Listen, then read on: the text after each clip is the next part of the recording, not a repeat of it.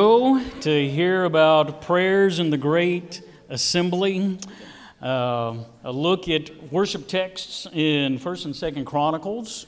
Uh, my name is Bobby Valentine. Uh, this is John Mark Hicks. Everybody uh, knows that. Uh, we've been doing this kind of thing for a long time, and it's been a great blessing uh, to me personally. And I appreciate seeing all y'all. most of y'all have been here for many of those years, and just appreciate the affirmation.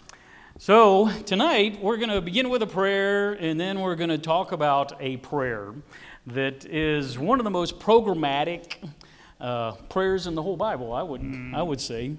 And it uh, pulls out a theology uh, that is important for the chronicler. I believe it's important for us today. And I, I think the chronicler is kind of like a, a homiletician. I think he's reading 1st and 2nd Samuel and 1st and 2nd Kings, and he's preaching sermons to his community. And he's trying to get them to do what we're doing today which is biblical theology for our day, and to connect people to the life of God and the life uh, of, well, as Richard Hughes put today, to tell our story so that we can be a part of that in our own generation to know that God has not abandoned us. So, anyway, let's pray and then um, we're going to begin. Is that all right? Yeah, so, sounds good. All right. Well, come on in and then we'll, then we'll pray. Again, thank everybody for being here. Um, Hope the pie was good and all that other stuff. Well, let's pray. O Lord God of Israel, Father of Jesus, we praise your holy name. We praise you that you have created this world as a, as a home, as a, as a temple. You did not need this, but you expressed your love and brought us forth. Your whole creation as a place that you can dwell and have fellowship with humans and everything that you have made. And Father, we're so grateful for that. We thank you that this notion of temple uh, continued on and that bore fruit in the incarnation of the Word that was with you, Jesus Christ, who is with us, and that we will live with you in this home.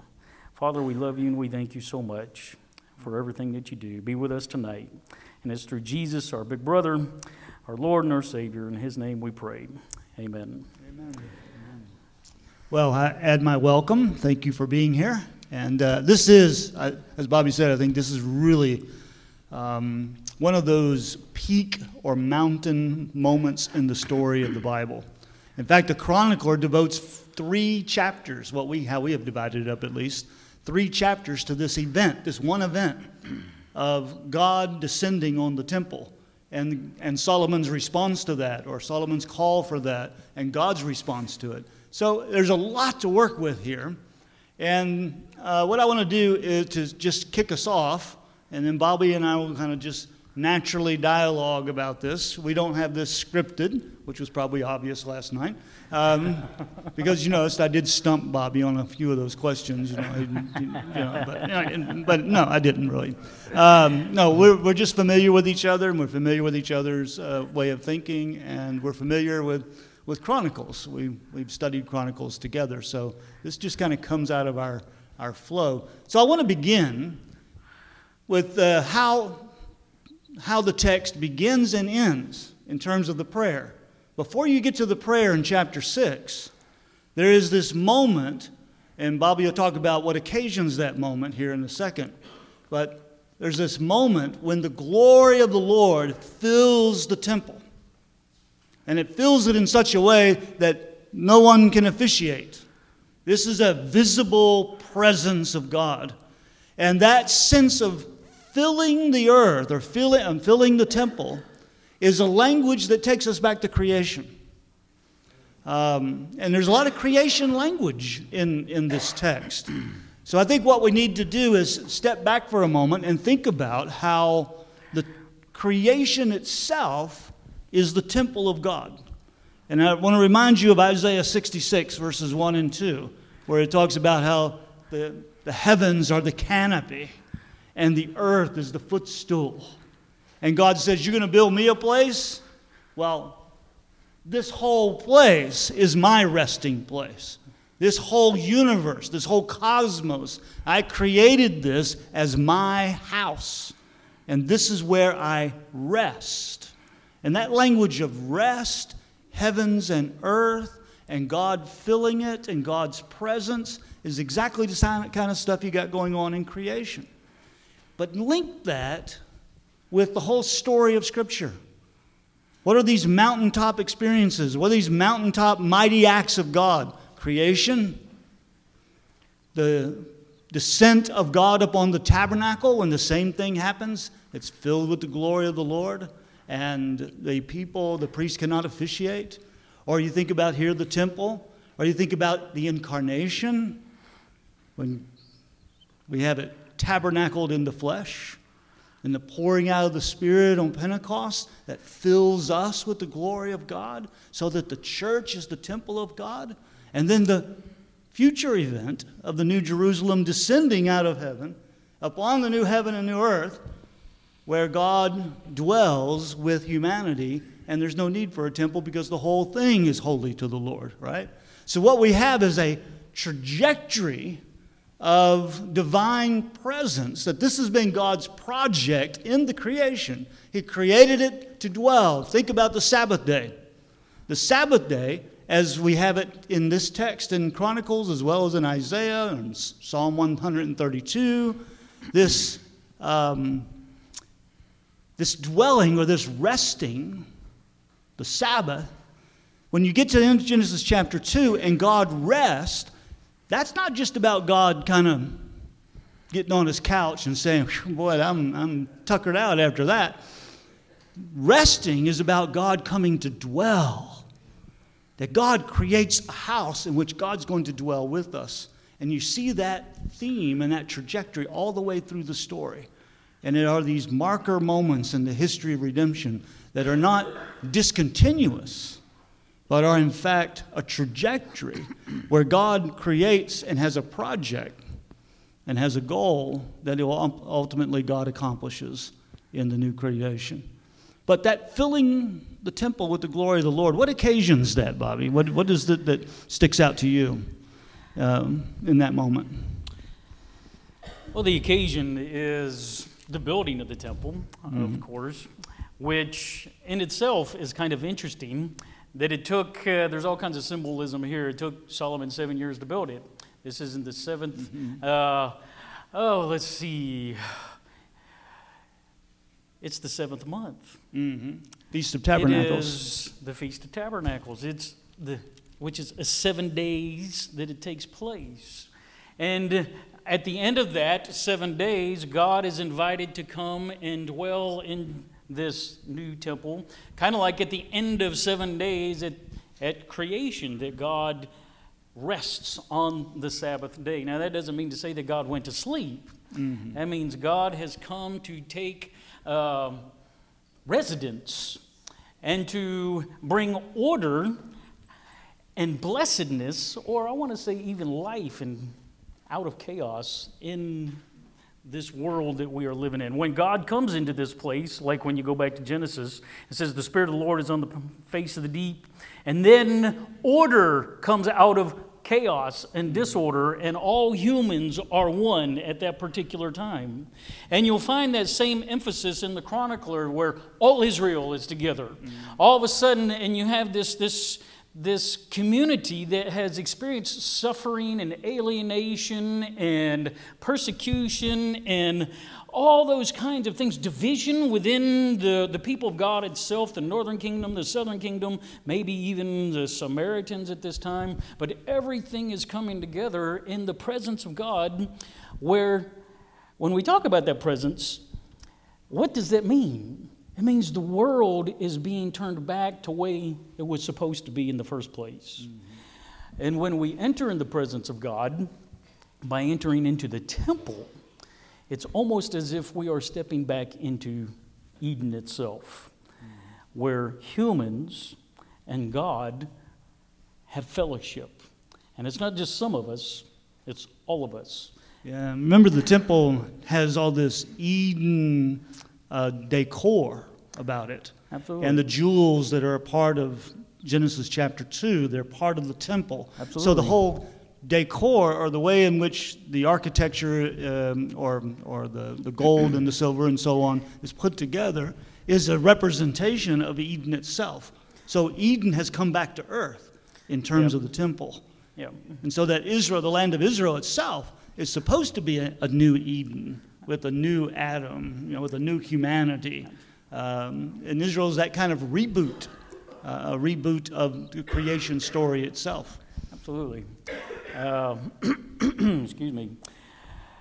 So when we move from that into the significance of this, um, this presence of God, which again, at the end of chapter 5, we have a liturgical praise which says, For he is good, that is the Lord, and his steadfast love endures forever. We recognize that from the Psalms. It ends with that as we go into chapter 7. So, this proclamation that the Lord's steadfast love, his hesed, which is part of the God creed that Israel confesses all throughout the Hebrew Bible in Exodus chapter 34, that God is the God of love that never gives us up, which is important to, the, to this community that is basically a nobody right now. And then when we confess that, that's when God shows up. The steadfast love never ceases. Then the glory of the Lord shows up. And that's when Solomon addresses the people. And how does he do that? He begins to pray, yes. Well, let me mention one other thing about this glory of the Lord and filling the temple. You know, back in Numbers chapter 14, God actually interjects and, and swears out an oath. And, and the swearing of the oath is that I, the Lord, will fill the whole earth with my glory. Absolutely. I will fill the whole earth with my glory. And so, when creation happens, of course, God comes to dwell and calls upon human beings to be fruitful and multiply and fill the earth. Now, sometimes we read that simply as kind of a biological thing about reproduction. But I think there's a theological intent because if you follow the whole notion of filling all the way through the story of Scripture, whether it's filling the temple or filling the earth or Christ fills all things in Ephesians chapter 4, so that there's this cosmic sense of God's presence in the world, and redeeming it and reclaiming it and making it holy and sanctifying it to God's self, so that the whole earth is transformed. Uh, to fill the earth in Genesis 1 is much more than bio- biology because who are we going to fill this with? We fill it with the images of God. That's right. And the images of God are the glory of God. Paul puts it that way, right? And in, in 1 Corinthians 11, the image of God is the glory of God. Um, well, we could also talk about, in terms of that image, uh, that we are the representatives of God in the world. Or as Irenaeus said in the second century, the, um, the glory of God is a human being fully alive. The glory of God is a human being flourishing.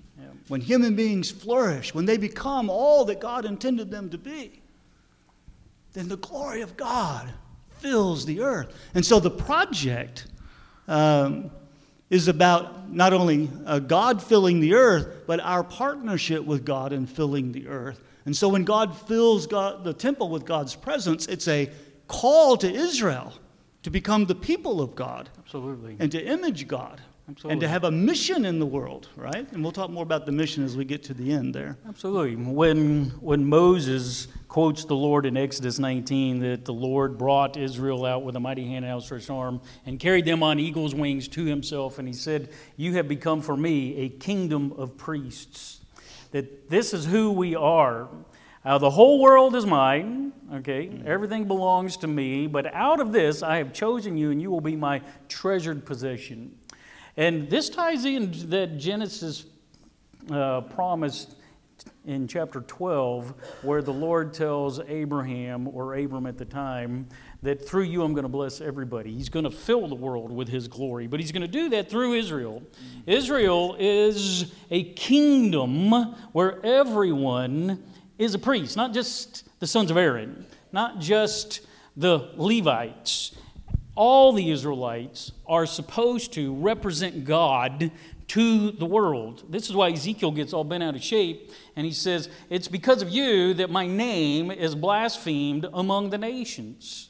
So now, when we get to the chronicler here, if, and he's talking about Solomon's prayer, through this, the building of the temple, Israel themselves can represent the one true God, not just because of some uh, uh, prejudice against the idols, but we are going to reflect the glory of the Lord back into the world so they can see what it is like when human beings live in relationship or covenant with God. It is a whole new community, or as Deuteronomy says in chapter 4, the world is going to look at us and say, What a wise people they are. When the people look at us and see that we love our neighbors as ourselves, we take care of aliens, we have the heart of the alien, as we were talking about last night. Or when we invite people who have no relationship to us at all, and we invite them to come and say, Our God is going to hear your prayers, even if you don't know who He is. So I think that this calling of Israel uh, to be the light to the nation, as Isaiah is going to say in 49, was it just a small thing? But now, this temple is in, in Jewish thinking the very center of the world. The rabbis would even say that God made this and then God created the world around it. Mm-hmm. This, this is truly the, the, the navel of the world. It's the cosmic mountain, and everything is here, and we're supposed to bring the nations to God which I think Paul understood this in Romans, his priestly blessing or priestly task of bringing the Gentiles as Gentiles mm. to worship the one true God, which yeah. So what we have here. is we have a, a, reboot of creation, we have a renewal of Sinai, and now we have this moment that uh, where God has come to dwell and calls Israel to its mission and calls Israel into relationship. And the temple becomes this, this symbol of God's hesed, yep. the symbol of God's faithfulness, of God's loyalty to God's people. And that the temple then uh, is not, um, is not a piece of idolatry, it is rather God's gift to Israel as a means of grace by which they can recognize God's faithfulness. They can always come back to the temple and find that chesed. Not because, you know, uh, because they've earned it or something like that, right? No, we're going to hear some stories here in a moment of how they have to, how they have to approach this. They approach this out of, out of uh, humility and out of uh, submission and out of a seeking of God. But all of this is for the chronicler's audience, right? He retells the story. Whoever wrote this told, tells this story of Solomon's prayer not just as a piece of history to say, hey, y'all remember when that happened? No, wasn't that neat? No, this is about that God is about to renew it again. Yep. God's about to do this again. And so when we get to chapter 7, if my people, right, if my people will pray, and if they will seek me, we'll get to that in just a moment. God will do this again. And it's, and it's done again in the incarnation, and it's done again in the pouring out of the Spirit, and it's done again in our lives as God's presence dwells and transforms. So, where do you want to go with that? You want to go into the prayer itself now? And I think so. so. How, okay, why don't you take us into the prayer itself? Um, I, I, think all that was necessary because we, we need to understand the importance of presence, um, both in the Bible and for ourselves. And, um, and the temple, the scripture is going to really stress that it cannot become a piece of idolatry. The, the writer is going to say, I know that this temple cannot contain you. In fact, he asks the question in verse 18, which I think is really the big one. But who, but will God indeed dwell with human beings on the earth? That's the question. Of course, Revelation 21 and 22 tell us the answer to that. Yes. God is going Yes, to dwell God with us. dwell. And it uses all this temple imagery mm-hmm. to do it. God, now, his dwelling is with humans inside his temple where he has brought us. But this prayer begins in uh, verse um, 12 and following, and uh, on this, this wonderful day where Solomon comes before and he prays, he kneels down, lifts up his hands, and he. Of course, he's in a unique position. He says there's never been anybody like this before, David included. And he asked the question well, okay, uh, but will God indeed dwell or reside with human beings? Even heaven and the highest heavens cannot contain you. How much less this house that I have built? Now, again, in the Chronicler's day, the temple that they have been able to build, if you've read Haggai, you know that it's not much at all. Okay? So, if it's really great in Solomon's day, but he uses this language, it's not much at all, but in our day, it's even worse. We built you a shack. Okay? But, you know, will God do it? Regard your servant's prayer. It's a plea for uh, the Lord to be attentive, regardless of our situation, that it's a prayer for God to hear the future prayers of the people. Would you say that? Yeah, yeah absolutely. it's a promise to that. Uh, let me come back to you the, the, that the heavens cannot contain. You know, Solomon is, the Chronicler is quite well aware that God is transcendent and cannot be boxed in by Yeah, a temple yeah. and can't be um, regulated by the cosmos. God is transcendent to the cosmos, the creator of the cosmos. But the question is will God dwell? Not, not do the heavens contain. So Solomon is kind of giving that, that nod to look, with God, we know you're way beyond this building. But what he's also saying, it seems to me, is because of your chesed, because you love us, because you are faithful to us, because you are interested in us, you will dwell among us. Yeah. And this place will be a place of grace and forgiveness and communion. And we'll eat from the sacrifices and share this life together with you because you dwell in our midst and we will walk with you and you will walk with us. And it is Eden all over again. That's right. So, though God transcends the cosmos, there is this expectation and this hope because of God's Hesed that God truly dwells with Israel. The temple's no mere symbol. It's no mere symbol. Remember Moses went in the tabernacle, come out with what? You know, he encountered the glory of God dwelling in the tabernacle. Uh, and I think that when we think of the, the temple as a symbol, then it's easy to think about our bodies as a mere symbol. And that the Spirit doesn't really dwell within us either.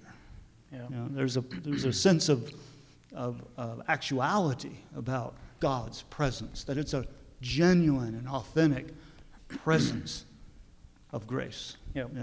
And I want to build on that just for a second, too. Um, will God dwell with us? Uh, and off the Hesed, God is relational. You know, we used, talked about how the word seek is a really important word in Chronicles. I, I have the, the view that that goes both ways. God blesses us if we seek Him, but God also is a seeking God. God is seeking to have a relationship. And that's what the symbol of the temple is. God will condescend to even have a relationship with us in our sinful state, in our unholy state, in our, our as a wandering Aramean state, as a, as a sojourner. And this is such good news. This is, this is the glory of Chronicles. This is the glory of the Hebrew Bible. And that God does not fit in this. I just want to throw this in there. There's a lot of anti Judaic views that we, you know, the Jews were all this ritualistic stuff. Well, that's certainly not Chronicles. And, um, um, but the relational God, that's. Yeah, but you know, I think we have to say there's ritual, right? But ritual is not a bad word. Ritual is not a bad word. You know, sometimes we, we think, oh, we don't want to do those rituals. And Rituals are just about means of grace and rhythm of life and a sense of walking with God. I mean, we all need some, some kind of rhythm in life by which we walk with God. And walking with God includes rituals. We, we have baptism in the Lord's Supper, we have assembly, we have practices of prayer that we institute as rituals in our lives. We, we, we keep rest days or whatever it is, but we need rituals as a way of bringing order. yeah, bringing order to our lives Yeah. so that we are pointed in the right direction here. I mean, that's what rituals do. They remind us of what direction. That's why assembly is important because when we assemble, we're reminded of who we are. we're reminded of God's grace. And we commune with God as a community and we send each other out. And God sends us out from God's own presence. And so the temple, you can think about the church, you know, as a place where God dwells as well, but particularly in terms of the assembly as the place where God dwells. As the church is the temple of God as a corporate body Yeah. and not just as individuals, right? Right. So there's the importance of assembly, which we also have here because this is all Israel is assembled to experience this at the temple. And they confess in unison. There's all kinds of emphasis on unity Yeah, here yeah. and oneness uh, in these texts. And when Solomon finishes his general petition, which ends in verse 21, where he says, Hear from heaven your dwelling place, hear and forgive. That's, that's the general petition. That's, that's the one over, over everything. But then Solomon breaks this down into seven petitions. There's all kinds of sevens throughout this. There's seven petitions uh, that. Uh, Seven situations. and, and that cover all kinds of possible situations of life, both of people in his day, but also people in the chronicler's day. And if we read this carefully, in our day too. And we did say the seven is about seven days of creation, right? Absolutely. We did say that, right? You did say that? We did. And we just want to make sure we got that. Oh, Okay, all right. Y'all heard that right. I think All I did. Go ahead. So, how do you want to do this? Uh, you want to take the first one there in verse Well, 22? yeah, I mean, verse 22 if someone sins against another um, and, is, and is required to take an oath and comes and swears before your altar in this house, notice, notice it's a situation of injustice. It's a situation of justice. The temple is going to be a place of justice mm-hmm. as well. So it, it's, a, it's a place of grace and mercy, but it's also a place of justice. So if you have a justice issue, you bring it to the temple, and if you and there it will be adjudicated, right, in some sense. And may you hear from heaven and act and judge your servants. In other words, God is going to. This is not about hear and forgive. God's going to bring justice into the situation in this particular case. Which is to make it right. Yeah, to make it right. Make- exactly. make to make right. things right. Because we hear the word judge oftentimes, just like the word judgment, um, and we oftentimes just naturally uh, make that mean to punish. And it does mean that sometimes. But most of the time, the word judge or judgment uh, in Scripture means to bring about um, righteousness, to produce um a sense of equity, to produce shalom.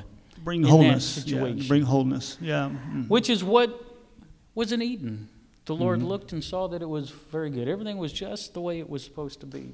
And so now, inside the temple, that is something that will be recreated because of the presence of God. The presence of God takes a situation that is unjust and turns it into a situation that is a little Eden. That's pretty cool. Go ahead to the second one. now. Okay, and the second one in verse 24 and following, I really like it because it assumes, and this is something that Solomon is going to make explicit later, that, that the people of God are not perfect. And I like that because I don't know about anybody else. My life has been characterized by imperfection. Is that true of anyone else? And I grew up with this notion, I don't know about anybody else, but that I, I was taught and sometimes even taught myself that if the, the Old Testament, you had to be perfect in order to be in this relationship with God. That is just absolutely nuts. So Solomon comes along, he says, When your people, having sinned, it's going to happen, and it's going to continue to happen. He says, And they sin against you. That is the Lord Himself. And they're defeated, an enemy, but turn again to you. They confess your name, pray and plead with you in this house. May you hear from heaven and forgive the sin of your people, Israel, and bring them again to the land. So he's going to make this a little more explicit later about exile. They go into captivity, but he's already hinting at it here, which is where the chroniclers people are. And if you know the story of Chronicles, there's somebody who fits this over and over and over and over again. His name is Manasseh. Manasseh was the most wicked of all the kings, and this is one of the great differences between the Deuteronomistic history and Chronicles. In the Deuteronomistic history, Manasseh is just this evil dude, and that's the reason the, everybody went to Babylon, and you never hear a good thing about him. In Second Kings, right? Oh, The Second Deuteronomy Kings. right. So uh, it was in the Bible, and um, it was in the Bible. Hey, the Hebrew preacher once said that somewhere in the Bible the Spirit said. So that, that's what I did. And when Manasseh was taken, it is the chronicler who tells us that he, after his eyes were poked out, and he's sitting there in exile, he remembered the Lord and he called on the Lord, and the Lord heard his prayer, and the Lord forgave him. And what did the Lord do? The Lord brought him back out of exile. It's almost like every Israelite is a little Manasseh. Every Israelite can be a person who comes out of exile back into the very presence of God. And the Lord not only brought him back, he restored him to the throne. You talk about a great story of grace, that's it right there. And the paradigm is Solomon's prayer at the dedication of the temple. And so we'll go on to the next one. Uh, in fact, the, the next two we can probably do together a little bit. Verses 26 is the next one, uh, where it talks about uh, a drought. And then 28 following talks about a, a famine of some sort. But both of these are about the land. Absolutely. Right. It's, the land is the land is responsive to the faithfulness of Israel. Right. When Israel is faithful, the, the rain comes, and the crops are protected, and the food is available. It's it's it's an Eden. Yeah. But when Israel sins, then it affects the land. The land responds to Israel's life in the land because the land is Israel's inheritance, which is mentioned in uh, verse what 27, I think it is. But notice that every time it's also this this kind of response of um, uh, hear and well, God will hear and forgive and then do something. If the people will confess, will pray and confess and turn. It's pray, confess, and turn, right? Then God will hear, forgive, and do something. So there's it's this relational dimension, but it is also this triangle of God and Israel, but it's not just God and Israel, it's God, Israel, and the land. Because the land is Israel's inheritance. Yeah. And uh, we'll see this phrase about the healing of the land eventually here in just a moment. But Yeah. um, at the end of that section in verse uh, 29, 30, uh, after this uh, talking about the troubles and the suffering and the famine, we got an important line here in verse 30. Where after all those sorrows, Solomon says, May you hear from heaven in your dwelling place, forgive and render to all whose heart know you, according to all their ways, for only you know the heart. You know the heart. It's, remember, uh, those of you who were here last night, about the heart language in Chronicles. And Chronicles has more heart language than any other book of the Old Testament except Psalms. So it's not about this external ritual that we just go through and the motions, and that's not what Chronicler is interested in. God is seeking seekers, right? God is seeking hearts, hearts that yearn for Him, yearn for God, and yearn for relationship with God and communion with God. And so the heart is going to be always the critical factor in the chronicler's telling of this story. And if, as we pray and we confess and we turn, the critical factor is going to be okay, what's that heart doing? What's that heart about? Yeah. And God will respond in relationship to the heart. Absolutely. And this uh, notion that, that the land is suffering, by the way, if Israel is sort of like an Adam, Adam was placed in the garden to tend God's creation. And when Israel does not function the way Adam was created to, it is not just humans that suffer, it is everything we were created to take care of suffers. Mm. In Hosea, he says that there's no knowledge of God in the land. And then he lists off swearing and lying and all this kind of stuff. And then he says, Therefore the land mourns, and the fish are dying, and the animals are suffering, which is really interesting.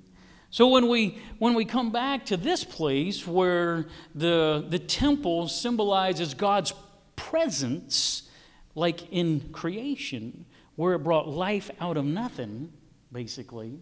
When God's healing grace comes to the people, not only does it heal the people, but it heals all creation. When grace comes upon us, we become the people who we were created to be. Being the kingdom of priests isn't just for the nations, but we reflect God's glory into the whole world, which we bring a healing presence to that. Does that make sense? Yeah, makes sense to me. We have, you know, our our our actions affect creation.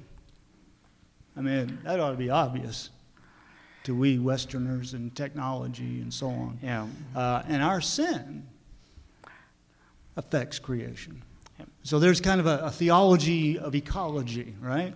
A sense of ecology here that human beings can affect climate Human beings can affect the land. Yeah. And, uh, and, and when we get ordered again and reorder ourselves in terms of, um, of partnering with the land in appropriate ways, then there can be healing in the land by God's grace and God's power.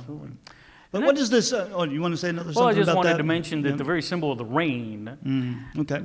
is this symbol of of grace that's coming down. Uh, it's even in the Psalms. It's compared to that the, the, dew that is on Aaron's beard and all that, and mm-hmm. bringing out wonderful, beautiful uh, life that flows out of this this rain. Now, again, in Israel, it's kind of like most desert places. It doesn't get a whole lot of rain. It's not like Alabama. Okay, it's not like that at all. Most of the it, it's this dew that you get that comes that brings life out of almost an, an arid, arid place. And so when this moisture shows up, which is something that's celebrated throughout the Hebrew Bible, life comes. And that's what God says. When, when we repent and you hear our prayer, the rain comes and the land responds life as a whole in creation starts to function just like it did in Eden when we are what we're supposed to be. Go on. Well, I think one of the more interesting things about this prayer, well, there's a lot of things, of course, right? Um, is in verse 32. Oh, yeah. This temple is not just for Israel. I, I got to hear that one. This temple is not just for Israel. This is for all peoples in some sense. Remember how Jesus got a little upset, right? He threw out the money changers because they were doing that in the court of the Gentiles. And Jesus says, I have a zeal for the house because this is a house of prayer. Anybody remember the rest of it? For the nations. For all nations, right? This is a house of prayer for all nations and you've turned it into a den of robbers. That's right. And what we see here in the chronicler is um, the, an emphasis on this, uh, even more so than in Kings. There's an emphasis on the inclusion of the, of the as my translation says here, New RSV says, foreigners uh, or people who are distant, who are outside of Israel, that they can come to the temple too. And they can pray. And watch what the language is here. May you hear from your heaven, your dwelling place, and do whatever the foreigners ask of you, in order that, here's the missional purpose, here's the missional dimension, in order that all the peoples of the earth may know your name and fear you, as do your people Israel. So the temple itself has a missional purpose. It is not simply a kind of a, a, place of exclusion where um, everybody else is going to be outside God's grace and outside of God's interest and outside of God's love. No, people can come to the temple, and, uh, and, and everyone is invited to do so. It's almost as if Solomon is functioning, and I want to throw this out here for us to think about, as a high priest. Mm. For all the nations. all the nations. Yeah, yeah. And he's the son of David, and the son of David's going to come, and he's going to do that same kind of thing be a high priest for all the nations. And Israel themselves, this is part of their mission, again, that we were talking about a little while ago. This missional task of Israel that the temple has is what they, as a kingdom of priests, are supposed to have. This is not ours, this is God's. And if we function as God's people the way God intended us to do that, then the nations themselves, as it says very clearly, not only the foreigners, but he stresses this, who are not your people. Mm-hmm. They are not your people. They're, they're not Israelites. They are not like us. We might want to say they're not Church Christ. They might be Baptist. They might be Muslim, by the way. They might be whatever they are. They are people who will call out to the one true God. They're going to look to this place, and you, you will hear their prayer in heaven and answer it. And then they'll know. That is so cool.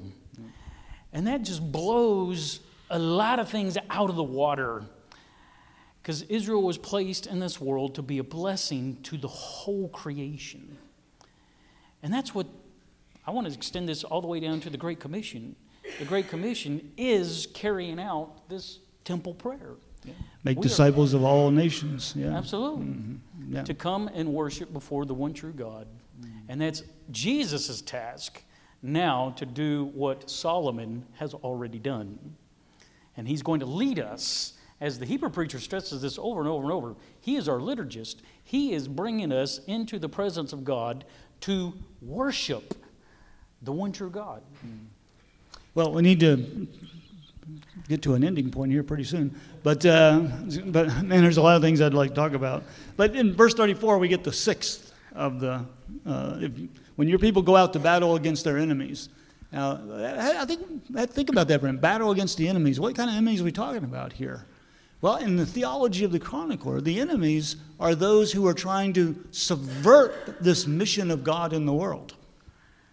So, as we think about the enemies of God, we can think about, for example, in Revelation, the enemies of God trying to subvert the mission of God in the world. Um, so, the enemies of Israel who want to destroy Israel here in, the, in this context, um, God will say, Okay, I'll hear you, and I will hear from heaven and I will maintain your cause, right? I'll, I'll, I'm going to give you the victory because the victory is about my faithfulness to my mission in the world, and I'm not going to let these enemies subvert it and destroy it. And even when if I send you into exile, which is the next one, the seventh one here, even if I send you into exile, I'm still not going to let the enemies win. All right? Because I love Israel. I, it's about the chesed I have for Israel. Right? And I just want to build off that just real quickly. Uh, I, I think of Jehoshaphat. You know, he's about to go out, and his military planning is not to go get the generals and see if they got the greatest M1 tank and all that kind of jazz. It's to go get the choir. Yeah. Second Chronicles 20. Yeah. And mm-hmm. then they start singing and praying and asking God to come, and that then the, the enemies of God are not defeated by soldiers with swords and spears, but by the Levites and the priests singing praises to the Lord. Mm-hmm. That's how they're defeated. So Chronicles presents Israel not as as a military empire. But I really like Scott Hahn's phrase for this. He wrote a theological commentary on Chronicles, and he says that the kingdom of God in Chronicles is a liturgical empire. That is so cool. Mm-hmm. I like that. A liturgical like empire. Mm-hmm. So we sing, and then people say, "Oh man, I don't want to mess with those people." Mm-hmm. So, mm-hmm. um, give us the give us the seventh one here. All right, seventh one. That uh, begins in verse thirty-six, and this one speaks almost directly to the chronicler's own situation. If they sin against you, for there is no one who does not sin. Isn't that a great line? There's no one who does not sin. And you are angry with them and give them to an enemy so that they are carried away captive to a land that is far or near. Then, if they come to their senses in the land which they have been taken captive, repent and this goes through this little, almost a, almost a pattern that John Mark talked about a minute ago. They repent and plead with you in the land of their captivity, saying, We have sinned and have done wrong. We have acted wickedly. If they repent in their heart and in their soul in the land of their captivity, toward their land which you have given them uh, to their ancestors, uh, I'm going to skip down a couple of verses to verse 39. Then from heaven, your dwelling place, hear their prayer, forgive them. And that's exactly what God does. And now they have gone from there and they are here, and it's almost as if the chronicler is inviting them. Now mm. is the time for us to join David. In fact, that's exactly what he's going to do in a minute. Yeah, this is the longest of the sections. Of the yeah. seven, this is the longest because it speaks, it does speak directly to the audience of the chronicler. That, and it's the assurance. You know, the, the whole question the people who are reading Chronicles for the first time are asking are Is God going to take us back? Does God still care about us? Does God still love us? And the response they get here is if you pray and you repent, God will bring you back. God will forgive. And God will heal the land. And God will be back. And the temple will be restored in, in a sense of God's presence. So there is this assurance of God's chesed.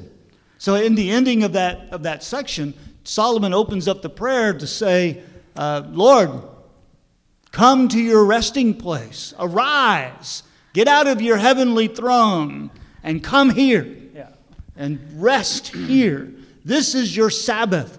This is your creation Sabbath. Come and rest here. And your priest, your people, will be people of righteousness. And so the, the whole ending of the liturgy is this petition for God to get up out of his throne, you might say, get up off the throne and come and dwell with the people of Israel as a, a sense of communion and presence. And that's when then the people respond. Well, that's when God does the fire thing. So I don't tell Absolutely. me about that fire. God does bring the fire. But I want to mention one thing here. This is a psalm of ascent. Mm-hmm. Yeah. He's quoting Psalm 132 here. Right. And if you go and you read, and I did this today, I don't know why I never did this before. Okay. But it dawned on me today this is a psalm of ascent so I went out and I read all the Psalms of Ascent and then read the prayer again. Okay? This is an invitation to God to come, almost as a pilgrim, to come and rest in his temple. And this is almost the conclusion of the Psalms of Ascent. You know, mm-hmm. 133 and 34 come next, but God, come on in. And the Psalms of Ascent tell the story of the pilgrims of Israel coming to the temple and finding God.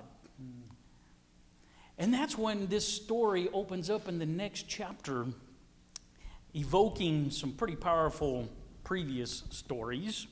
It says, When Solomon had ended his prayer, fire came down from heaven and consumed the burnt offerings. We talked about those last night, those communion Sacrifice. sacrifices. Sacrifices and burnt offerings, right? And, Yep. and, and the glory of the Lord filled the temple. The priest could not enter the land, uh, could not enter the house of the Lord because the glory of the Lord filled the Lord's house. And when all the people of Israel saw the fire come down and the glory of the Lord on the temple, they bowed down on the pavement and they shouted out, For he is good, his steadfast love endures forever. They just saw it. And then they offered 120,000 sheep in sacrifice for a week of festive gathering, right? I mean, what are you going to do with 120,000 sheep? Yeah, I mean, that's a lot of sheep. You think, a think sheep. about an, an oxen, and there, what, 22,000 oxen, something like that? Uh, I think if you did that, if you did the math, there's, you know, they're sacrificing four or five animals every minute, which is just ridiculous. I mean, Yeah. so probably the chronicler is using hyperbole here. What he wants to do is to say, when God came down and rested, we had a big party We had a party. and we celebrated for a week. And then we went another week. We did 14 days of celebration and feasting. And then on the eighth day, notice that on the eighth day, that is the eighth day of the Feast of Tabernacles, Yeah. which is New Creation Day. You might think about it like that. Because we, the early church called the resurrection of Jesus as the eighth day, yeah. Right? It's the day of God's dwelling among us and celebrating God's presence among us. And Israel did that by eating and drinking. And then Solomon, you know, it's after it's, Solomon sends them home on the 23rd day, and, and then God comes to him in a vision. And this is where we get that famous text, that famous revival text uh, in, first, in 2 Chronicles chapter 7 in verses 14 um, why don't you take us there? Oh, you already did your Bible. Okay, you already closed it up, brother. Let me get it. Here you go. You know, you'll know this one, right? Beginning in verse twelve to verse fourteen, but verse fourteen particularly, which is kind of a summary of the whole temple prayer. This is not just some independent, autonomous little abstract, right? This mm-hmm. is God's response to the prayer. Solomon prayed, God, will you do this? Will you do this, God? If this happens, will you do this? If this happens, will you do this? If this happens. And God says, If my people who are called by my name humble themselves, pray, seek my face, and turn from their wicked ways, then I will hear from heaven and will forgive their sin and heal their land. And that's the promise they needed to hear. Mhm. Mhm. Because that's the promise that we all need to hear. Uh, we are aliens and sojourners and full of transient lives, and we gather together in God's presence every time we gather in His name. And what we're looking for is the same kind of healing that they were looking for. Not only the healing, but to experience the sense of renewal and the presence of our God, um, which I think is just a great blessing. Yeah, uh, I've heard some people critique, you know, some of the uses of this in terms of revival, you know, revival movements, and uh, but I think this is not simply about Israel. Right. This is a promise to the people of God. And we are Israel. We are a part of Israel. We've been grafted into Israel as the church. And that God's dwelling is still present among us in a different way. So, the, the promise that if we will pray and we will seek the face of God and we will humble ourselves, God will hear Yeah, and God will forgive absolutely. and God will heal the land. and when, when we think about healing the land, I, don't think in, don't think simply in terms of um, seems to me at least uh, that we should not think simply in terms of kind of uh, political healing. You know, I've heard that used that way here. That healing the land is we're going to get the right president in place. You know, if we pray hard enough, we're going to get the right president. I, I don't think that's the point at all. Because if you read Solomon's prayer, what was the land about? It was about rain and crops, and it was about the goodness of creation. That's the healing. Yeah. God's going to heal the creation. You got to keep that triangle in mind God, Israel, and land. And so, to heal the land, I'm going to forgive the people and I'm going to heal the land. Because when they sin, they destroyed the land. But when they repent, I will forgive and I will heal the land. Yep. And so, the connection of the cosmos and the sense of the cosmic redemption this is part of what God is interested in in redemption. That it's not simply about, you know, um, getting our sins forgiven and going to heaven. No, it's about getting our sins forgiven and healing the land. And that involves not only the, the kind of cosmic nature sort of thing, but it also is about restorative justice. It's about justice filling the earth so that when the presence of God fills the earth and the glory of the Lord fills the earth, that the earth is filled with justice and with righteousness and with peace. And flow that's like part an of our project. ever flowing Yeah. stream Yeah. and fills the earth. yeah. And um, I think You got two you minutes, think man. Romans 8 connects to this. Yeah, well, that healing of the land, uh, you know, Romans 8 talks about the liberation of the creation from its bondage, right? Uh, healing the land. Yeah, the Spirit comes, gives life to the mortal body Yeah, of yeah. Jesus. He promises to do that to us and heal the land. Right. And um, Well, you think about Psalm 2. I mean, not Psalm 2, but Joel 2, right? The, the land is lamenting and the land is, uh, is being destroyed. absolutely. But then God says, uh, But there'll come a day when I will pour out my spirit. Yep. Joel chapter 2. Joel chapter 2, verse 28, Yeah. which is the pouring out of the Spirit in Acts 2. And he's got three targets in that Joel 2 text. He says, uh, Do not worry or don't worry anymore to the, to the earth. Then he talks to the animals, names the animals explicitly in Joel, and then the people. So when the God pours out the Spirit upon the church, upon the Israel once again, it has implications for the land. Absolutely. You know, it's not simply something that happens in our head or in our heart. It's something that happens in the cosmos. And that's why sin destroys the earth. But righteousness will heal it. Will heal it. So this Well, is a go ahead. You, you wrap us up. Okay, this is a great prayer. Uh, it is uh, programmatic for the whole Bible, and I think it says something about our ministry in the world today and our message to our own people in our churches. And uh, with that, I want to just say thank you for coming out. I know it's late, and I appreciate it. I know I want to thank John Mark.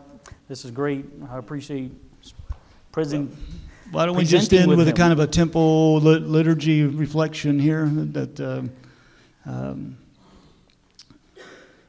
glory to the Father and to the Son and to the Holy Spirit, as it was in the beginning, is now, and will be forever.